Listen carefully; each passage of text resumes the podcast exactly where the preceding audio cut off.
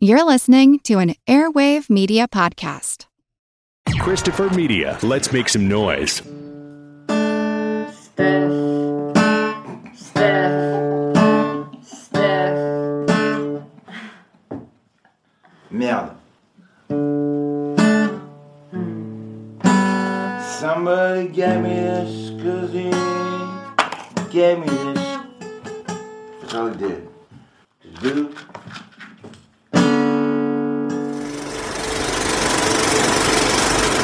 Welcome to the projection booth. I'm your host, Mike White. Joining me once again is Ms. Carol Borden. Hey, Mike. Also along with us this week is Ms. Haley McCormick.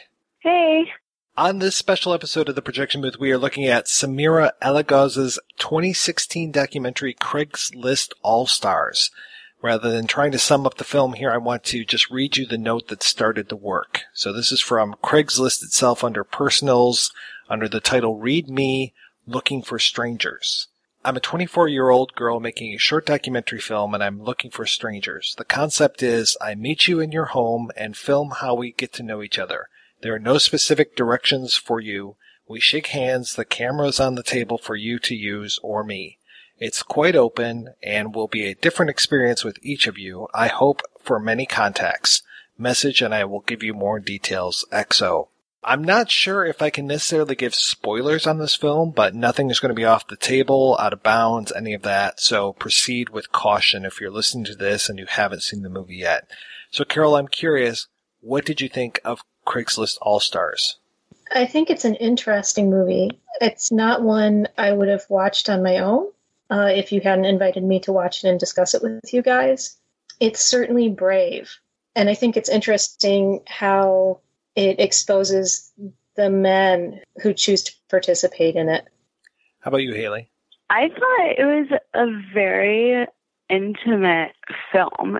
Like going in, just for her to go in and meet all of these strange mm-hmm. men and see how their interactions, I think it played really well on just like the different like psyches of men. Just they were all so different. They had such she had such different relations with all of them. And I thought that was really beautiful in a way to watch. Like like a cringy kind of beautiful. Yeah, cringy is definitely there. There were a lot of times where I was just like, oh no. And I felt embarrassed for some of the guys, though I don't know if I should have, but I definitely did. There were a few of them that I just was just kind of grinning and hoping that this segment would not be as long as some of the other ones. Well, that's what I think is like so interesting about it. Like it played so well on just like the psyche of men and just like the different, like she chose, or I guess they chose her. I don't really know how her, like how, if she used all of the men she got messages from or anything like that. But the men that she used in the film, they were all so different and it was so interesting to watch them interact with her and for also her to, to interact with them. Because you could tell the ones that she was a little bit more comfortable with i think. Like i think that there was a lot of emotion was definitely something that you could read throughout it. You were very like emotionally involved. Well, yeah, there was a lot of, a lot of connection with a couple of them, at least, uh, for sure, the magician and I, uh, what was it? Uh, was it Steph or the, the Ukrainian? Some, uh, emotional connection there. But then some of them, you could tell that, or it seemed to me that she was as creeped out by some of these guys as we were as the audience.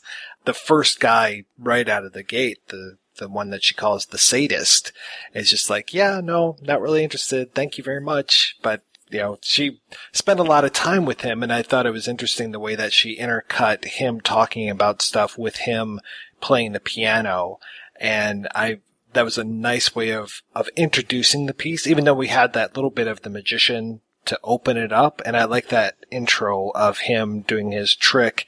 I guess that was almost a metaphor for the film as far as the cards being infected and the way that the one thing will touch another will touch another and just the way that she's kind of touching all of these people's lives. That one guy that I noticed who was on the, he's on his computer. I don't know if he was watching like pornography or if he was working and he was masturbating and she was just in the other room. That to me, I was like, oh my goodness, this is so uncomfortable to watch.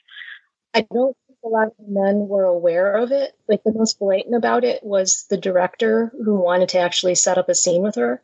But so many of the men were both lonely and seeing her as an opportunity to do something they wanted to do. Like they they weren't necessarily seeing her very well because they were so excited by this chance.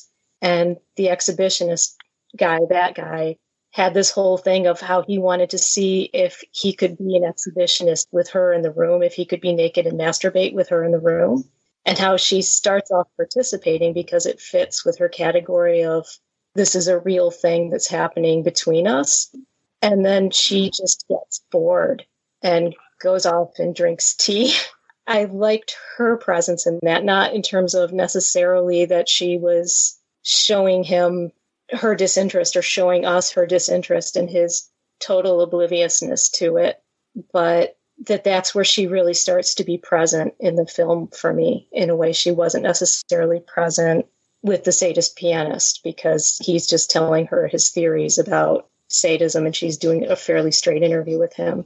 So for people that haven't seen this film, it is broken up into three parts and then each one of the parts has three and up uh, of these interviews, kind of these segments, let's call them.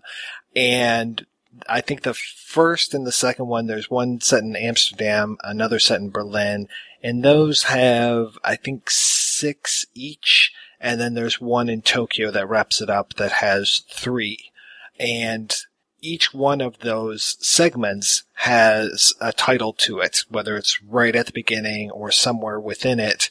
And she calls these guys by something to set them apart. So there's, you know, the expert, the director, the Turkish dancer, the guy who lives above his bar, these kind of things. So it's, when we're referring to people by these names, we're not just kind of arbitrarily calling them that. So there are, there's a reason why we are saying these things, but it does kind of boil down an entire person into one label. And I really enjoy that Samira is in charge of this, even though like there are times where she appears on camera where it is the other person uh, shooting her, but for the most part, she's the one shooting the situation. She's the one that feels in control of the situation which is very interesting because here she is putting these people under the microscope in their own environments. And that was another thing that kept me on the edge of my seat is just guys are unpredictable. People are unpredictable. And here she is going into their worlds and putting them under this microscope. And I just kept being afraid for her that something bad was going to happen. She's really good at navigating those men. I was really impressed at her social skills. And it's interesting how it plays out into uh, making each scene as she figures out how to interact with each man. And I do think that going into their home and environment, we're able to read them a lot better. And it's also probably a safety precaution, seeing as these mm. strange men going into her home and knowing where she lives, I feel like that could end a lot worse in the long run. So these guys, they definitely have self-selected because they're the ones who answer the ad. I'm curious, and I have yet to interview Samira, but I'm excited to do so because I want to know were there any people that didn't work out? But, you know, of the, what is it, uh, 15 people that we see, how many more were there that she interviewed? Did she ever go in and it was five minutes of this and she said, yeah, I'm leaving? Or did she ever, you know, just get a bad feeling and not do this? So I'm very curious of that. But as far as these 15 people that said, yes, I will do this that are on camera, it is interesting. They're all looking for a connection. And the one thing that really got me was almost every single one of these guys, it was almost like a connection or they wanted to teach her something. I don't know what it was, but there were so many instructors. You know, we had, we talked about the director and uh, the exhibitionist, but it seemed like everybody wanted to sit her down and maybe make a connection, but a lot of times it felt like they just wanted to hear the sound of their own voice. Yeah, I think that's like a big thing where mansplaining comes in, and especially her being a young, beautiful woman going into their space and trying to like manipulate and kind of control that. Or also in like a whole nother sense, just like the fact of being in someone's life life for just a very temporary moment and trying to make it impactful. So I think it just kind of plays on like mansplaining and just being human. They do want to make a connection. Like I I'm a small woman and I'm quiet and I get a lot of that. Like that is really common in my life. And I think they want to make a connection, but they don't want to be vulnerable. So they want to be in charge of the situation because maybe that desire to have some kind of intimacy makes them vulnerable and they're not comfortable being vulnerable. So instead, they're going to teach her how, like, their theories about how to make cum tasty, or they're going to have really bossy um, waltzing lessons, or they're going to expound on their theories of their, their own sexuality or teacher card tricks or whatever because that makes it safe for them. Like that's where they feel unsafe. Like her unsafety is being in the environment with these men and their feelings of vulnerability and their feelings of safety are all around being in control of the social interaction and not being vulnerable. I'm very curious how she went from learning how to dance with the uh, the french teacher and there's that great cut where she's going from dancing with him to all of a sudden she's doing the same moves, but now she's bound up and half naked. And it's like, whoa, what happened there? and suddenly made sense of how he was dancing with her because he was being very aggressive in teaching her how to dance the way he wanted her to dance. And also, I thought a lot about if their masculinity was a little heightened because they were on camera mm. to kind of like prove like oh, I'm I'm here.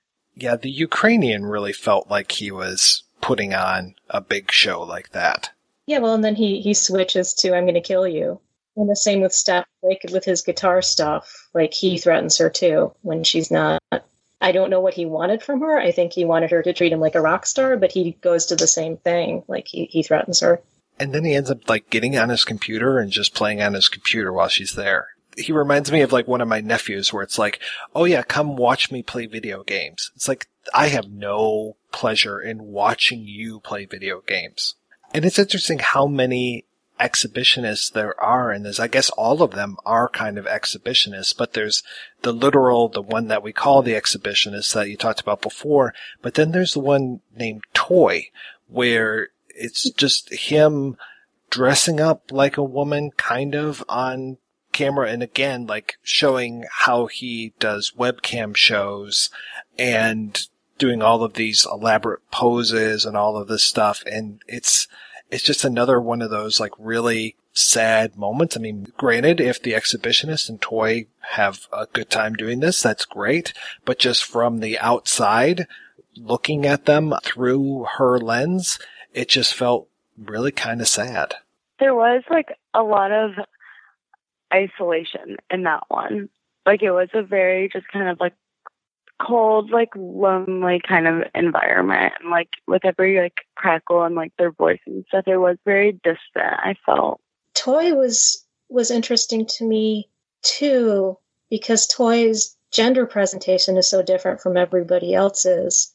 But I think Toy had some of the same conflict about I'm going to use he because I don't like it seems like Toy is just cross dressing and it isn't a gender identity, but it's also hard to tell because he is so matter of fact about how he's doing this online for as a webcam show and he strips and he does it slowly but then there's a point where he says and everybody's left the chat the the room now because I don't have breasts and it's hard to say whether it's like this he enjoys doing that to people or if he in, he is sort of given up about what he wants. Like he's just accepted the situation that he wants to do this. He wants people to find him sexy but they're not going to. And it, a lot of the men seem to have that same sort of sadness about what they want that same kind of loneliness and conflictedness about it i think the english plumber was the one that seemed the most sad to me. And just, he, he seemed to be the one really looking for a connection and just somebody to be a sympathetic ear. Yeah, it actually reminded me a lot of sex worker accounts of like how much of their job is listening to men talk about things like their divorce. And it's interesting that she kind of paired that between the English plumber and then went to the magician because it is shot in such a radically different style and there's a connection that's made there, but it's a much different connection. I was very, frankly, I was very surprised to see that she would let her guard down that much to, I mean, we see her drinking and screwing and changing outfits and it's just shot like this big rave party and it's just amazing.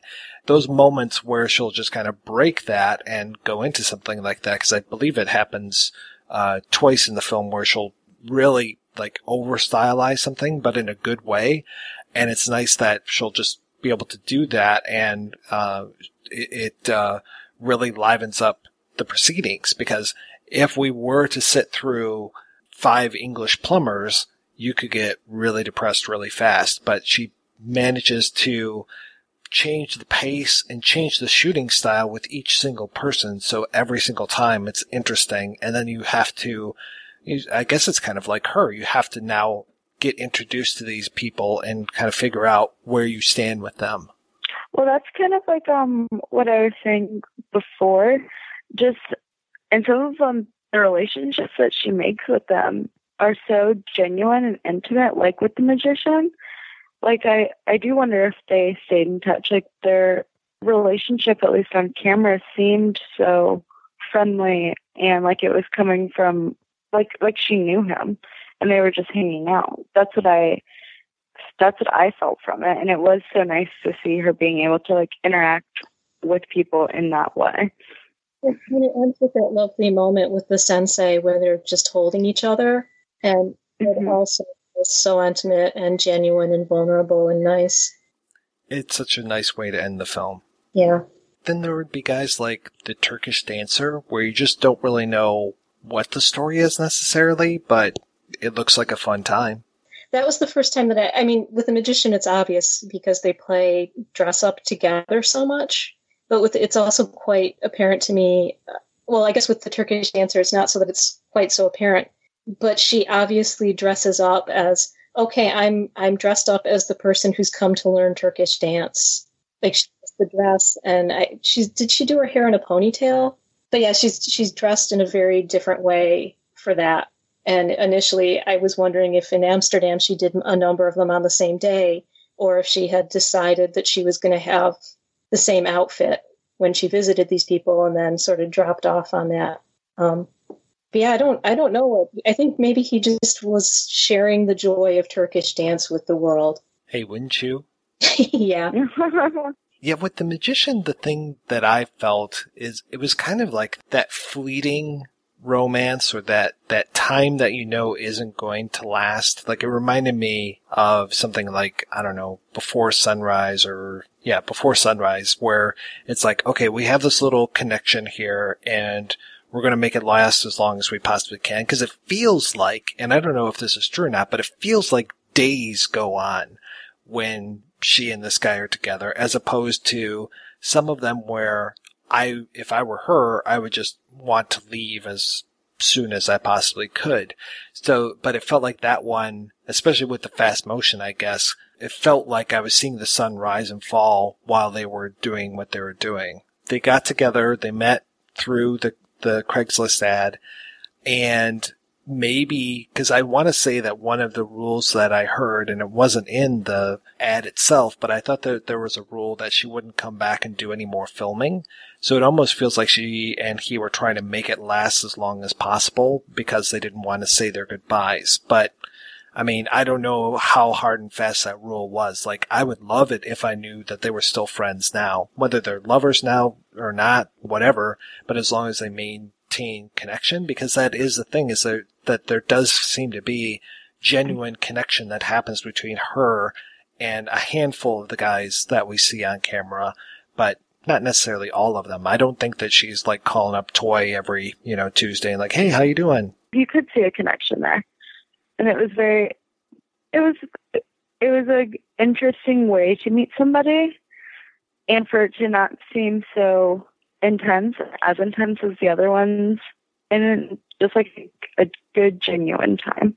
Did any of these segments leave you guys wanting? Were there any of the segments that you said, "Oh, I really wish that had gone on longer"? No, the last scene where they're holding each other, I want to know more of their story, but I don't necessarily think that um, it needed to go on longer. I think that it was just perfect the way it was. I think she did a really, really good job at cutting all of the segments and she placed everything together.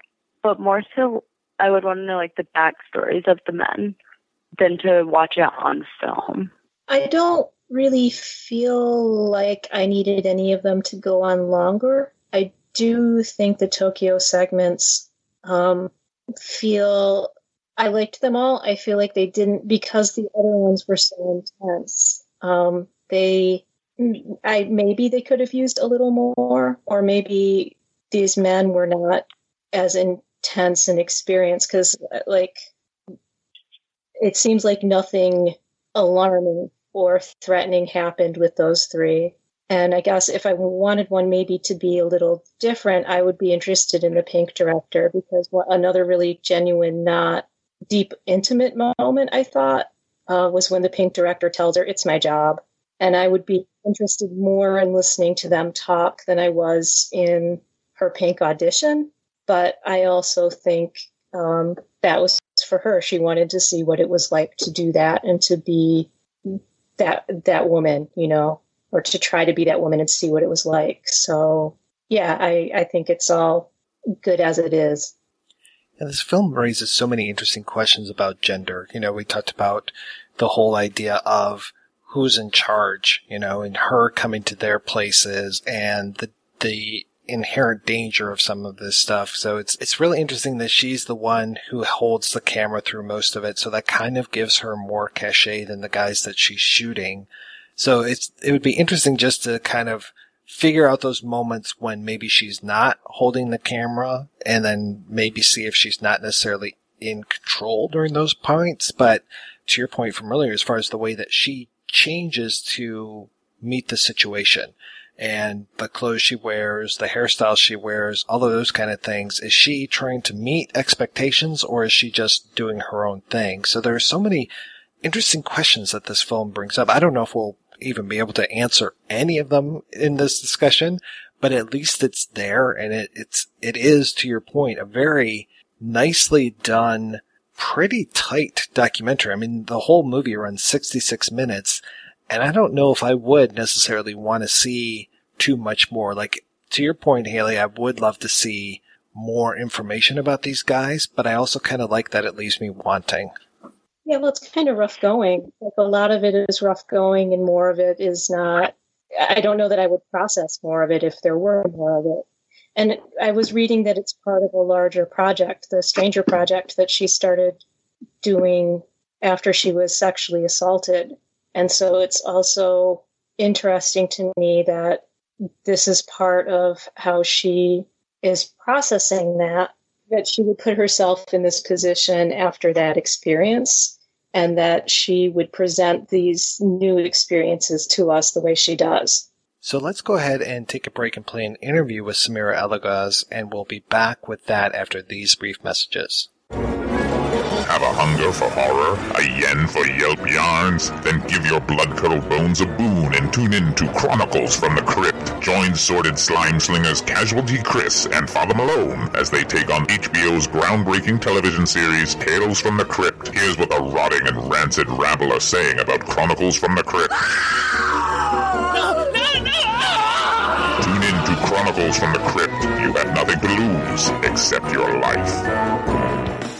Tuning into Sci Fi TV. Hey, everybody, welcome back. I'm Brent Barrett. I'm Kevin Batchelder. I'm Wendy Hembrock. The Viewer's Guide to Genre Television. Welcome, everyone, to a special supernatural focused bonus. Hello, everyone, and welcome to The Fae Files, a family of podcasts for the genre loving television viewer. Welcome to Saturday B Movie Reel. Hi, everyone. Welcome to the study welcome group. to the top genre characters of all time countdown. And tonight, we're going to be talking about Game of Thrones Season 3. Find us at tuningintosci-fi.tv.com. Hey, do you like movies? Of course you do. You're listening to Mike White's phenomenal podcast, The Projection Booth. I'm here, however, to tell you about another movie loving podcast, The Shameless Picture Show. My name is Michael Byers, and the show was created by myself and my good buddy in filmmaking, Nick Richards, in 2016 as a way for him and I to stay connected and to keep movies in our lives. Premise is simple. Each of us composed a list of shame filled with movies we've either missed, had no interest in, or just feel the other one should have seen. We've covered a wide range of films from Heathers, The Godfather, The Exorcist, Yor the Hunter from the Future, Phantom Tollbooth, a slew of amazing Vinegar Syndrome titles, and some that are not so good, plus our massive Rocky episode that features a new interview with Lloyd Kaufman himself talking about his friendship with John G. Avildsen. And I personally can't wait for you to hear us and join the fight to keep film culture alive. You can find our show on iTunes, Google Play, Stitcher Radio, and of course, SoundCloud. This is Adam Spiegelman from the Cult Movie Podcast, proudly resents, and you're listening to my favorite movie podcast, The Projection Booth. I know, it's messed up, right? My name is Samira Elagoz. I'm an artist and I work mainly with performance, uh, theater, and film, and uh, sometimes with installation art. But my background is more actually in dance. But uh, a couple of years ago, I started working with film, and after that, I didn't return to to uh, movement at all. So now I'm basically just creating work with film uh, with the camera. How did you go from the dance world into the film world? In a way, it was uh, organic, uh, moving from opposite to opposite. So I started with really wanting to be a, like a contemporary dancer. So I was studying in a dance school and I was doing ballet and uh, ballet and contemporary dance every day.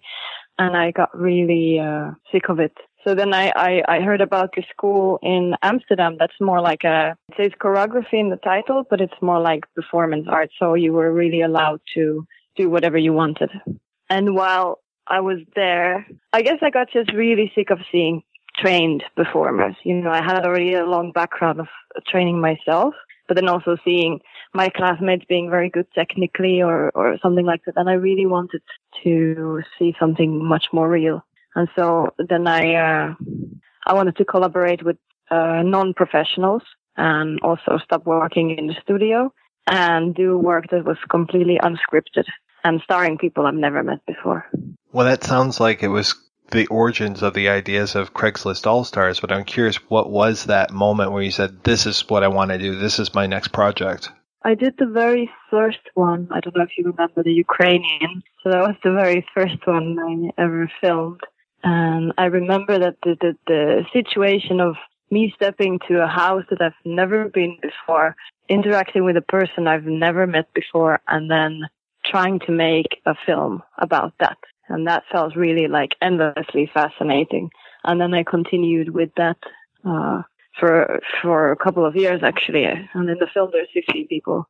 So this idea of like gathering real life events and creating them at the same time. And really, well, I think that my performance background comes with the fascination of how people perform themselves. I think that's very important in this film. So whether that's online or in front of a camera. I, I am also a filmmaker who steps into my own film. So I think that was one of the interesting questions, like what will happen uh, when the director is an active protagonist, like inside my own creation, and how will the camera influence behavior between me and, and my subject.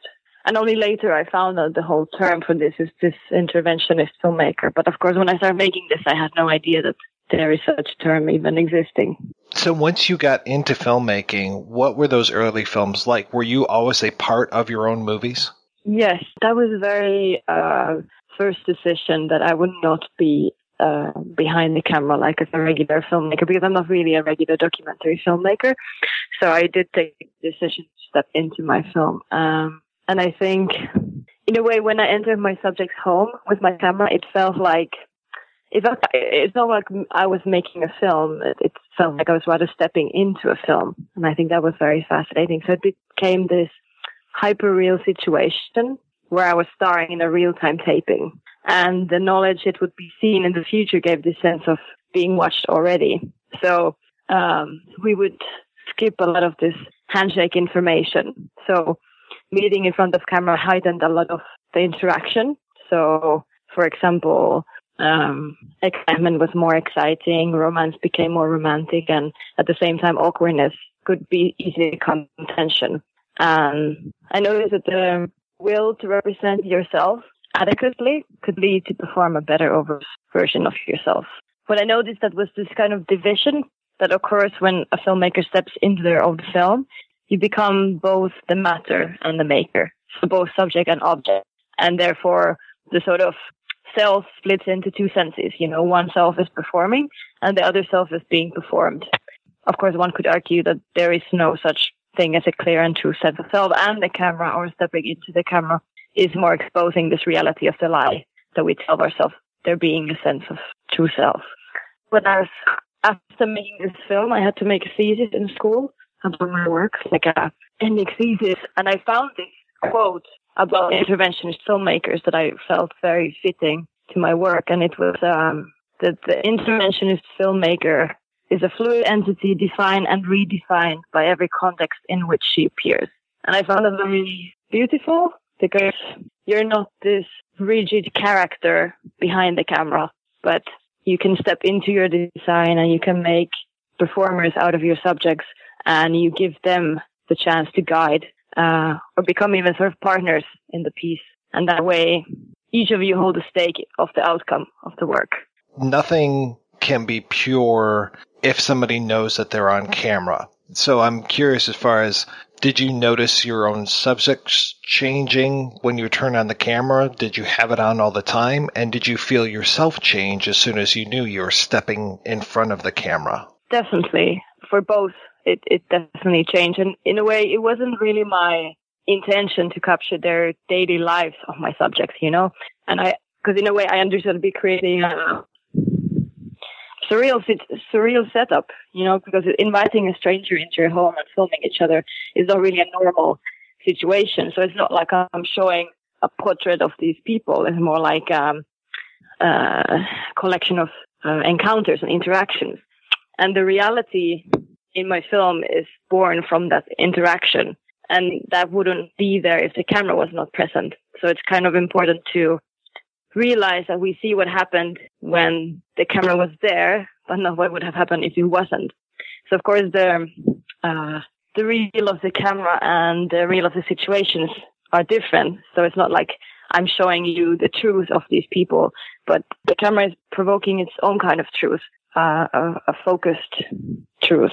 But of course, we could um, argue that regular documentary makers that are behind the camera can be very performative uh, and then therefore at the same time influence the realness of their documentary. So they're not necessarily as neutral or objective as they imagine to be, because I at least noticed myself that silence can be a very powerful manipulative tool. And in a way, at least being in, inside the film, I um, I feel like being inside the film there was at least something I didn't know something that required my reaction. And that felt kind of the real thing or the authentic thing. We talked about realism, and I'm curious as far as how real is Craigslist Allstars? Did you ever do a take two? There was no takes. So the camera would be on since I stepped in, and then the camera would go off when I left.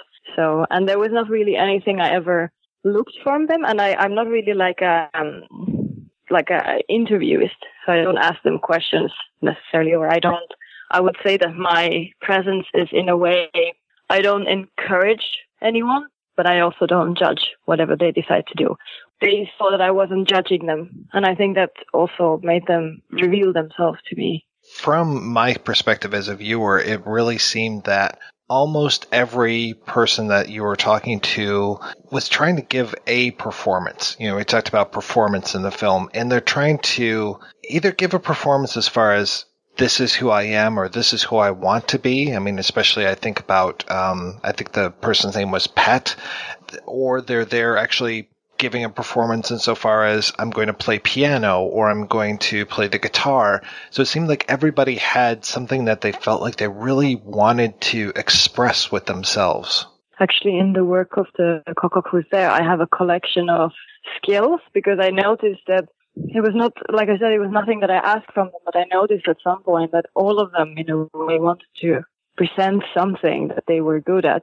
Of course, you could think that that's also very uh, classical choreography in this male female meeting situations that they have to, you know, brag with something that they have. I also know that over time things have changed as far as looking at documentaries from the 60s and 70s and thinking about the size of the cameras that people would have. What kind of actual tools were you using to create this? And I don't, you know, I'm not like a fetishist as far as like, was it a Sony, blah, blah, blah. But what's the size of the camera that you're actually bringing in here? Even now they have like in, in three years, they have progressed so much that they're very, you can have very tiny ones. But mine was kind of like a regular camcorder. So it was not too big or anything, but it definitely was. It's not like a mini.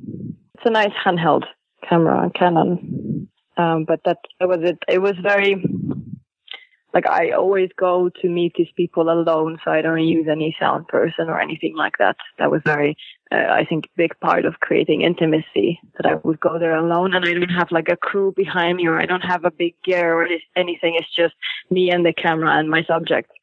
So that was uh, to keep it as minimal as possible. It definitely was important. When you are out showing this movie around, do you know are any of your subjects going and seeing it as well? Some of them have seen it, but some of them I'm not in any contact because in a way part of this deal was this idea that we would remain strangers. So I did not keep contact with uh, all of them. But yeah, like I said, Steph, um, Steph the drunkard, he wants to make a sequel when he saw it. So he wants to make a whole movie about him. In a way, you can see that some of them like Steph, for example, he hasn't have had anyone in front of him listening to him, probably for years even. I, as a tool, I always use this sense of empathy. Like I think that was also like for me, be, staying only behind the camera always felt more exploitative than stepping into the frame and kind of even becoming part of their world. Like I would always try to um, emulate a person's emotional state or attitude. So with Steph, for example, I'm a bit more trashy with him, and I think he he really felt appreciated when I wasn't just making a big difference between us, but I was on his level. And I think that's also a way of getting to know your subjects rather than just being behind the camera. You've said that you kind of put on a different version of yourself when you're in front of the camera, but I'm sure that some people have had trouble telling that version of you apart from the real version of you. Do you have people that come up and just kind of assume that they know who you are because they've seen Craigslist?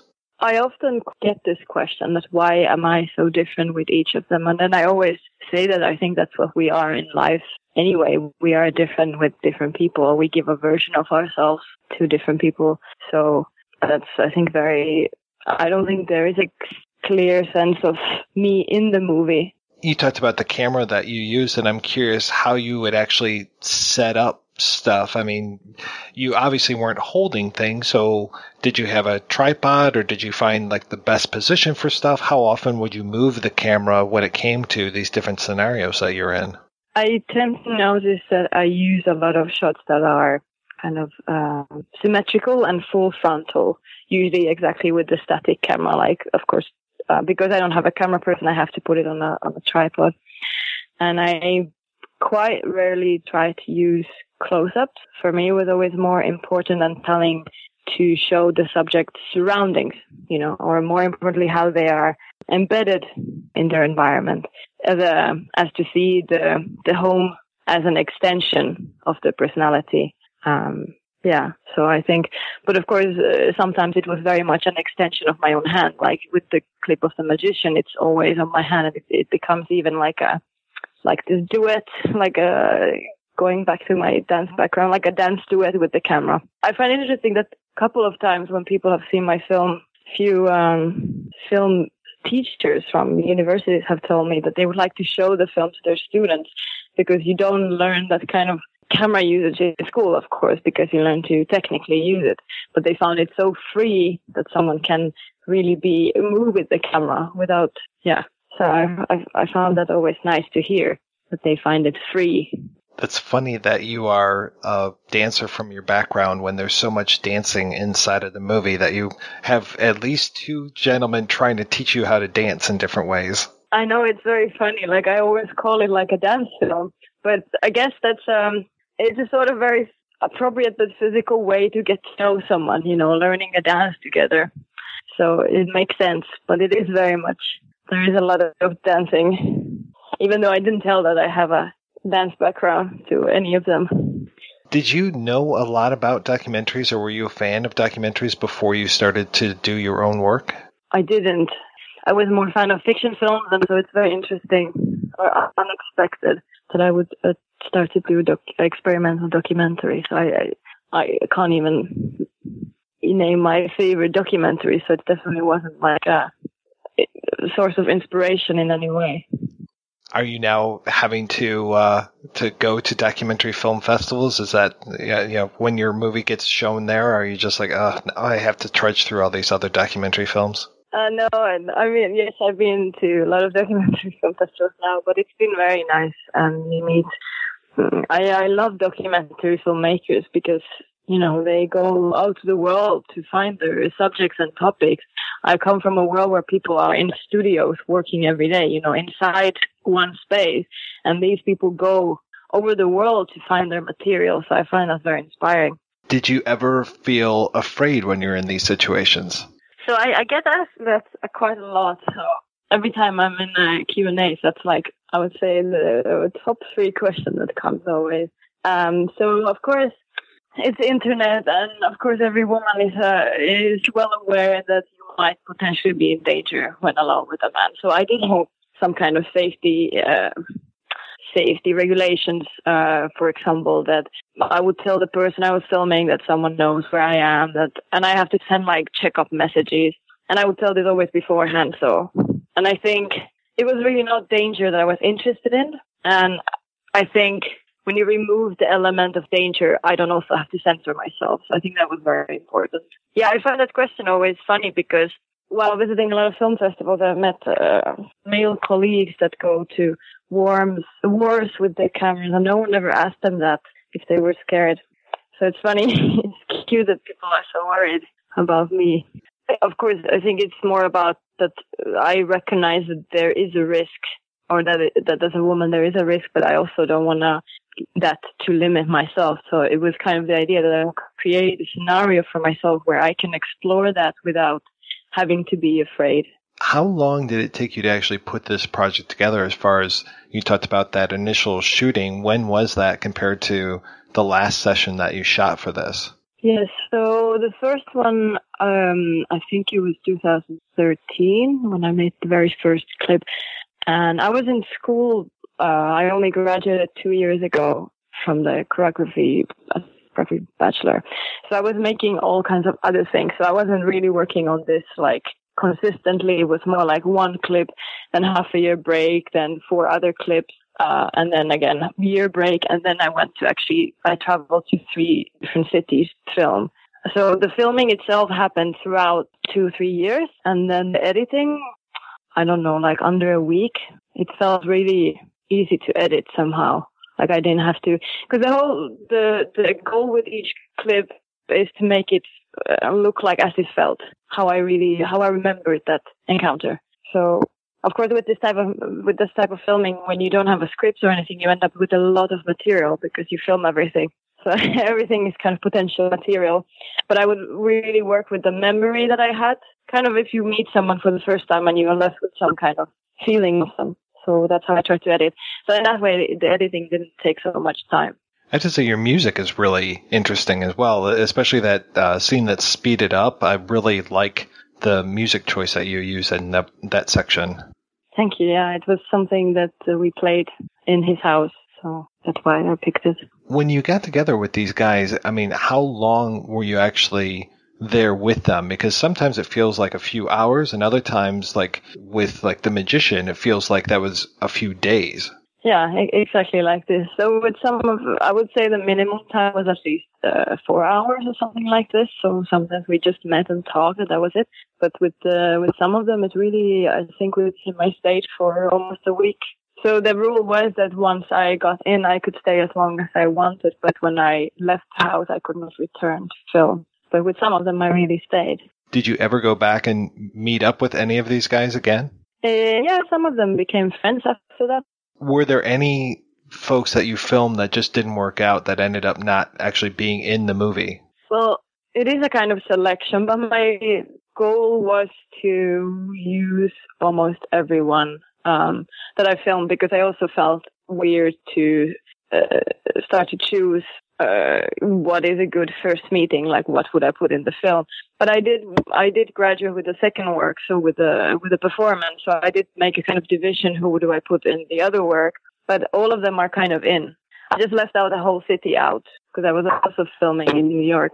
There was not enough material, and uh, so I, I put it in the other work. But I haven't really left any character out because, like I said, I don't want to any material in a way. Is any first encounter was was fine as it was. So obviously there was the ad in Craigslist. Was there much negotiation between the person answering the ad and you showing up at their door? Um, I tried to. Um, I did make a selection of people who, whose house I would visit, so I wanted to know as little as possible. So I really picked people who I felt that their initial um, message seem gave the impression that they really want they're up for the experience. Because of course I got a lot of emails that were you know, straight on sex proposals or in Japan I got proposals that they would teach me in Japanese. So things that were not related to this. So those I would kind of skip. But these people, it seemed like from the first message, it seemed like they were interested in the project. You talked about how New York was kind of cut out of the film, but as far as the cities that were in the film, how did you go about choosing which cities you would focus on? So I started from Amsterdam. That was only because I was um, I was here and I was in, uh, yeah, so I started, I, I was in school, so I couldn't really travel. And then I did the rest while I was on my last year doing a kind of uh, internship. So I chose not to go work with anyone. I chose to go film by myself. Uh, so I, uh, I did go to Berlin, uh, but I was going to meet there, uh, some other artists. So that was also a reason. And then I always wanted to go to Tokyo. So the cities are not like, they don't have any too much of a meaning. So it was just cities I visited. Yeah, I know you're very into performance art as well as film, and I'm curious, you know, when these things are shown uh, as more of an exhibition, as, as if Craigslist Allstars is shown as an exhibition, is it shown as a film, or do you divide it up and show it some other way, or what's that experience like for people who see it as an exhibition? First of all, I was very glad that it was picked that they premiere at the film festivals because that's I really wanted it to be looked at as a film because of course I didn't have any film experience and I was doubtful if if film scene would acknowledge it. So I was very happy that IDFA in, in Holland took it and that it got a quite all right film festival tour after that. But then of course some performance festivals in a way you could look at it as a performance, this film, if you would want to. I haven't shown it so much I do like it to be watched from the beginning to the end. So that's why I'm kind of not giving it as a installation loop. That's why I think it works better as a in theater or in uh, in cinema because I don't know if I at least in, in I'm kind of hasty in galleries for videos. I kind of run through them. So I'm not sure if it's such a as is it as it is. Maybe if I would like cut it in pieces and like one room would show one person, that might work much better. That you would always see one person as a loop rather than the whole film as a loop. As you are having Craigslist Allstars shown, I'm curious, what is the reaction that you get? You talked about how you get three main questions. I'm curious, have I asked the other two? And if not, what are they? I often get asked about the safety, uh, sometimes about the cities, and of course the question of why only men is is uh, is uh, very prominent with this film. That's funny. I wouldn't even think that because I mean, men are such bizarre creatures that it almost feels like you're putting them under the microscope, it, it, which is a good thing because they are so weird. Yeah, um, in the very, very beginning of this project, there was the idea that it could be just anyone, but also it was only men who responded to this ad. So very quickly it became about that. And I, back in the days, I was listening a lot of, um, exhibitions and of course getting used to art history and it the whole uh, it, it became so boring to see all these exhibitions where you know many pictures of different girls by portrayed by male artists, uh, but all were with the same kind of feel and vibe to them. This idea of male gaze, and to see that the whole setup of that is that women were put into a certain role. You know, they were projected as a, a fantasy was projected on them. And I, uh, then I started thinking that I've never seen a female artist whose topic is only men. And then I kind of decided to become one. But without the idea of putting these men into certain roles, I'm really giving them the chance to show themselves as they are. Even I'm not even vilifying them, or so it's more about this kind of laughable uh, woman-man gender role. Can you tell me a little bit about your uh, one of your other pieces, Cock Who's There? When did that happen uh, versus when Craigslist Allstars happened? Because looking at your CV, it's like they're both seem to be happening right around the same time, both playing different festivals uh, almost concurrently. Yeah, so I uh, it, that was the other graduation work that I did. So it's a, it's a theater play, um, but it it contains only also like eighty percent film, and that like you said, it's been mainly touring in in the theater and performance field as as the film has been touring in film festivals, which I like because it's been kept it interesting. It explains a lot about the background of Craigslist, but it's more like autobiographical story. But I never, whenever I'm speaking about Craigslist also, I never talk about that because I leave that for that show. And when people see see the works, they talk about them differently. even either even there is similar material in in uh, both of the works. But I think yeah, Craigslist Allstars, it's or they're both kind of about different topics. Can you describe what Cock Who's There is like for folks who are listening? So it's a mix of monologue and film. So I tell a very uh, autobiographical story where I talk first and then I show film. So it's it's actually my it's really like a, almost like a retrospective on my whole research on my encounters with men through different online platforms. So in Craigslist, you only see the part where I meet men through Craigslist, but in Coca there you see me meeting men through um, different dating apps, uh, Tinder, OkCupid, the chat roulette, and and then also Craigslist, and then yeah. So I'm sure it's really like showing the whole spectrum of these different kind of encounters through online. I'm sure you get a different breed of guys from each different platform. Um, yeah, Chatroulette is of course. I don't know if you use Chatroulette. It's uh, it's a webcam based where you can like just press next and you're being put uh, into a video chat with a random person from all around the world.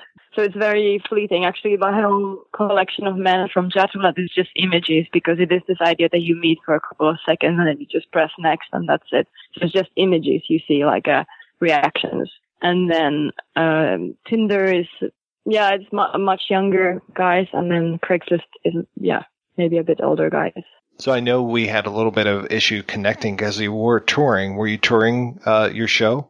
I was yeah, I was touring with Coco Who's there now. I mean, I, I've toured with it already two years, but now it was very intensive. I was touring for almost two months, like almost every day performing. So it's really because it, it also deals with sexual violence. So of course, because of the hashtag Me Too, it has gotten a new wave. So it's really like, like almost, yeah, delivered for that. I mean, it worked already. It, of course, I made it 2016, so way before the whole hashtag Me Too. But now it, it, it hasn't gotten older at all, which is, it's not a good thing in a way. of course, I'm happy that it's still touring, but in a way, I would hope that these things are already old, that I don't have to, in a way, then it has become, it has served its purpose but it feels more accurate or more current than ever. Brexit All Stars will maybe last longer time because it's not so. I don't know. It's it's more about this meeting. It becomes, of course, it's about gender, but it also becomes about these personalities and like how two people meet in front of a camera. So uh, how does that interaction happen? Where the Coco Who's there is very much more about the gender issue. So what's next for you? still touring with the show, and now I'm applying for for funding for my next next two works, which would hopefully I would start them next year. And I will definitely I will not continue with the idea of meeting people at their homes, but I will do continue with collaborating with people uh, I've ne- never met before. Samira, thank you so much for your time. I'm so glad that we were able to finally talk. Thank you. Super. All right, we are back and we were talking about Craigslist Allstars. And I wanted to know, have you guys ever seen a documentary like this? I was really hard pressed to even think of anything else that runs along these lines. Um, no, I haven't seen a documentary like this. The thing that it reminded me of the most was Anatomy of Hell by Catherine Breillat, and that's not even like a documentary. That was just taken from a, um, her book. But that was like what stuck out most to me, I guess. Not really. I guess I was trying, I was racking my brain, and the closest I can come, maybe, and it's just maybe, is Monika Treut's female misbehavior. But the form is so different. So, yeah, I, I don't think I've seen something like this before. My mind went right to the gutter, and I started thinking about the Craigslist killer. that TV movie, and I'm just glad that nothing bad happened to her. It's horrible to say, but I was just so afraid of these men every single time she gets in this situation. I'm just afraid that one of them is going to snap and get angry and become physically abusive. And I don't know what that says as far as why I would be so afraid, but I imagine that you guys probably feel that kind of thing every day. Yeah, I saw these men and I was like, yeah, that's about right. So I, honestly, I'm very curious about what men think watching this film. Like, I'm really interested in your thoughts, and I would be interested in seeing what reactions to the film among men were. That was something I had not thought about. Was just because my reaction is just would be completely different from like if you showed it to a whole room full of men. Biggest thing that I saw was the mansplaining and just all of them needing to tell her something. And especially the director was the biggest one. The director trying to cajole her and get her to do things. And he, he didn't seem to necessarily be able to explain what he wanted or spit it out. You know, it just felt like he was going all around the thing that he wanted to say, but he never could really get there. And he seemed to be the one who was the most frustrated and frustrating to me. And he was the one who I was the most afraid of because it felt like something meant a whole lot to him and she didn't know why it meant that much to him. And it felt like he just kept trying to impress upon her the importance, even though he could never say what that was. And that was like one of those really frustrating and scary experiences for me the way that he kept dancing around ideas and never quite pinpointing them. Well, he's also he he um ignored her explicit rejection. Like she told him that she didn't want to be spanked, and he kept trying being like, "Well, just try it, just try it." I think that was part of what was alarming to you about it. See, that was very scary for me. Like that yeah. whole scene was just very, very scary. Absolutely. And it was funny because I don't know if the sadist, the guy who kind of opens up the proceedings, I don't know if he necessarily was interested in doing that with her or if he was more interested in just explaining things because he seemed to be very much he seemed to be one of those guys where you ask him what time it is and he'll tell you how to build a watch. It just felt like there was a lot of this is about power and all these things. And this is why I'm so good is because I can make a woman feel this way and I can, you know, spank her feet, though I'd rather, you know, paddle her vagina. I was just like, whoa, okay. He would talk about it like I, it was like when he was talking about it, it was like I was reading like a sadist manual 101 instruction. Like it was just so it it got boring to me a little bit just because it was like okay like you're just rambling on and on and you're trying to make it sound so like you know when men are explaining something and they're trying to make it sound like this big like almost art form kind of thing and it's really not but they just keep going on and on and on about it. That's what i got from that. It was just like okay we get it. Like land the plane kind of thing. You don't understand how profound he is. Luke goes through an arc from the very first Star Wars film to the last one, and the arc isn't complete because there's one whole more movie to go, you know? So in the scene where she's getting like spanked or he's trying to spank her, you do see like this almost like this glimpse of like innocence and like walking on innocence and fear kind of thing within her in that moment. And I thought that that was good for the film. Like, I think like catching that mood was really good for the film. But it does make me question a little bit of how that helped her with coping with the sexual assault because Yeah. it was very forceful. I recognized the way she was handling him. Like the other people, she Mhm. was saying, oh, or she was calling stuff a liar. And, you know, he was, he was alarming to me too. Like he, he set warning bells off to, too. But she didn't have to handle him. And she was very obviously uh, handling the director in a way that she doesn't handle the other people, which made it scary me. he seemed to exhibit weakness. Like, I don't know if this is just me as a guy saying this, but he just felt weak. Like he wanted something and he wasn't able to say what it was.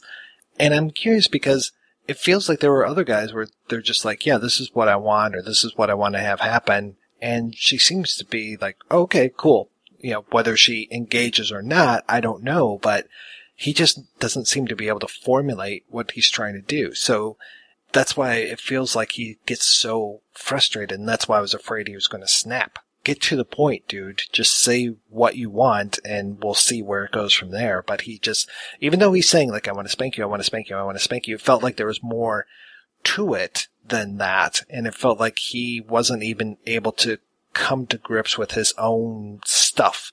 Whereas there were other people that are just like, "This is what I want to do," or "This is what I want to talk about." I think that is why it's like his like he is such a scary like that's what it was to me. He was just a scary individual because he, he was Reed. Like he kept repeating like what he wanted and stuff like that, but there was no kind of direction and the things he was saying wasn't matching like the tone he was saying them in and it was just very unpredictable and I guess like as a a young like small woman it was just scary. Well, you got a really strong sense that he wouldn't uh, take no for an answer, that he was so focused on getting what he wanted, regardless of, of whether he knew what he wanted. He was just so focused on the possibility that he wouldn't get it, that he might that he might become violent and might become angry because he wasn't going to get what he wanted. And so then she has to move to the, the the awkward laughter phase of turning a guy down. And do think it's interesting, like that you said that you sense weakness, because I do th- think that there is some kind of like um, correlation between like being forceful and being weak, or I guess being weak and not res- resulting into being forceful. I was thinking about him, and then you compare him with the sensei, and the sensei knows what he wants, and he's worked his shit out, and so he's capable of seeing her as a person and taking her consent seriously and meaningfully, where the director can't. there's a huge difference between being assertive and being aggressive. And it just felt like he was being aggressive and not assertive. And by that, it felt like he didn't know what he had in his own mind. And there were other people who were assertive. And then there were people that came off as aggressive. And the aggressive ones are the scary ones to me. Uh, you make me think of the the scene with the magician where he says he's adamant, and then they define adamant, and they have a fun and lovely time together where they're both happy. apropos of nothing, for whatever reason, I kept noticing pianos in the movie. I mean, pianos are being played in the very beginning, but it felt like, does everybody in Amsterdam own a piano? It, it was bizarre. There was a lot of dancing too. There's a lot of dancing in, especially in the Berlin section. So maybe everybody in Amsterdam owns a piano and everybody in Berlin likes to dance. I mean, that's just what I can say, like wide sweeping generalizations as the ugly American. I can only hope. I want to thank my co-hosts Carol and Haley. Carol, how are things going at the uh, cultural gutter? Things are going swell at the Gutter. Our annual fundraiser, the Gutterthon, is this summer. Please consider contributing. And the Cultural Gutter is a website devoted to thoughtful writing about disreputable art. We have essays on comics, TV, Indian B movies, horror, science fiction, romance games, and all kinds of things. So check us out. The URL is www.culturalgutter.com. And you can find my shenanigans at monstrousindustry.wordpress.com. Yeah, if I wasn't doing so many podcasts every freaking week, I would be begging to be writing over at the Cultural Gutter. I just wanted you to know that.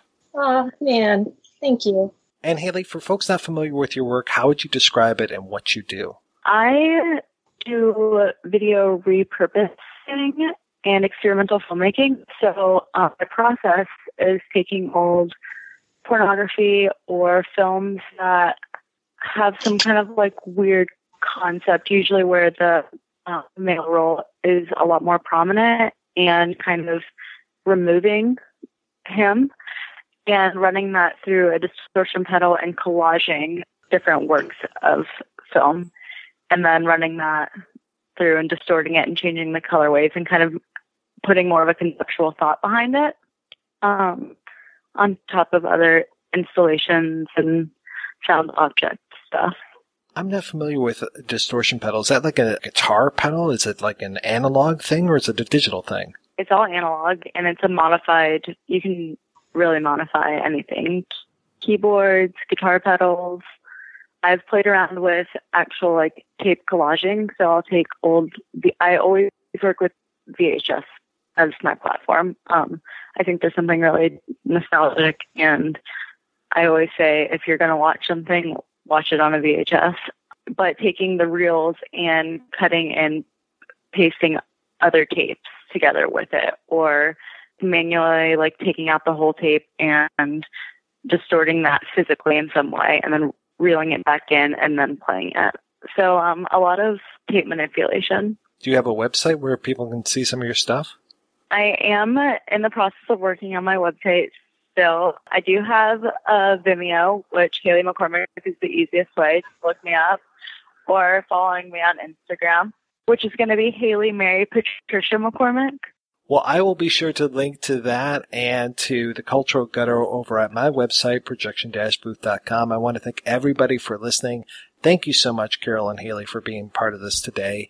Come on over to projection-booth.com where you can rate and review the show. You can also go over to our Patreon and leave a donation if you want. Every donation and every rating we get helps the projection booth take over the world.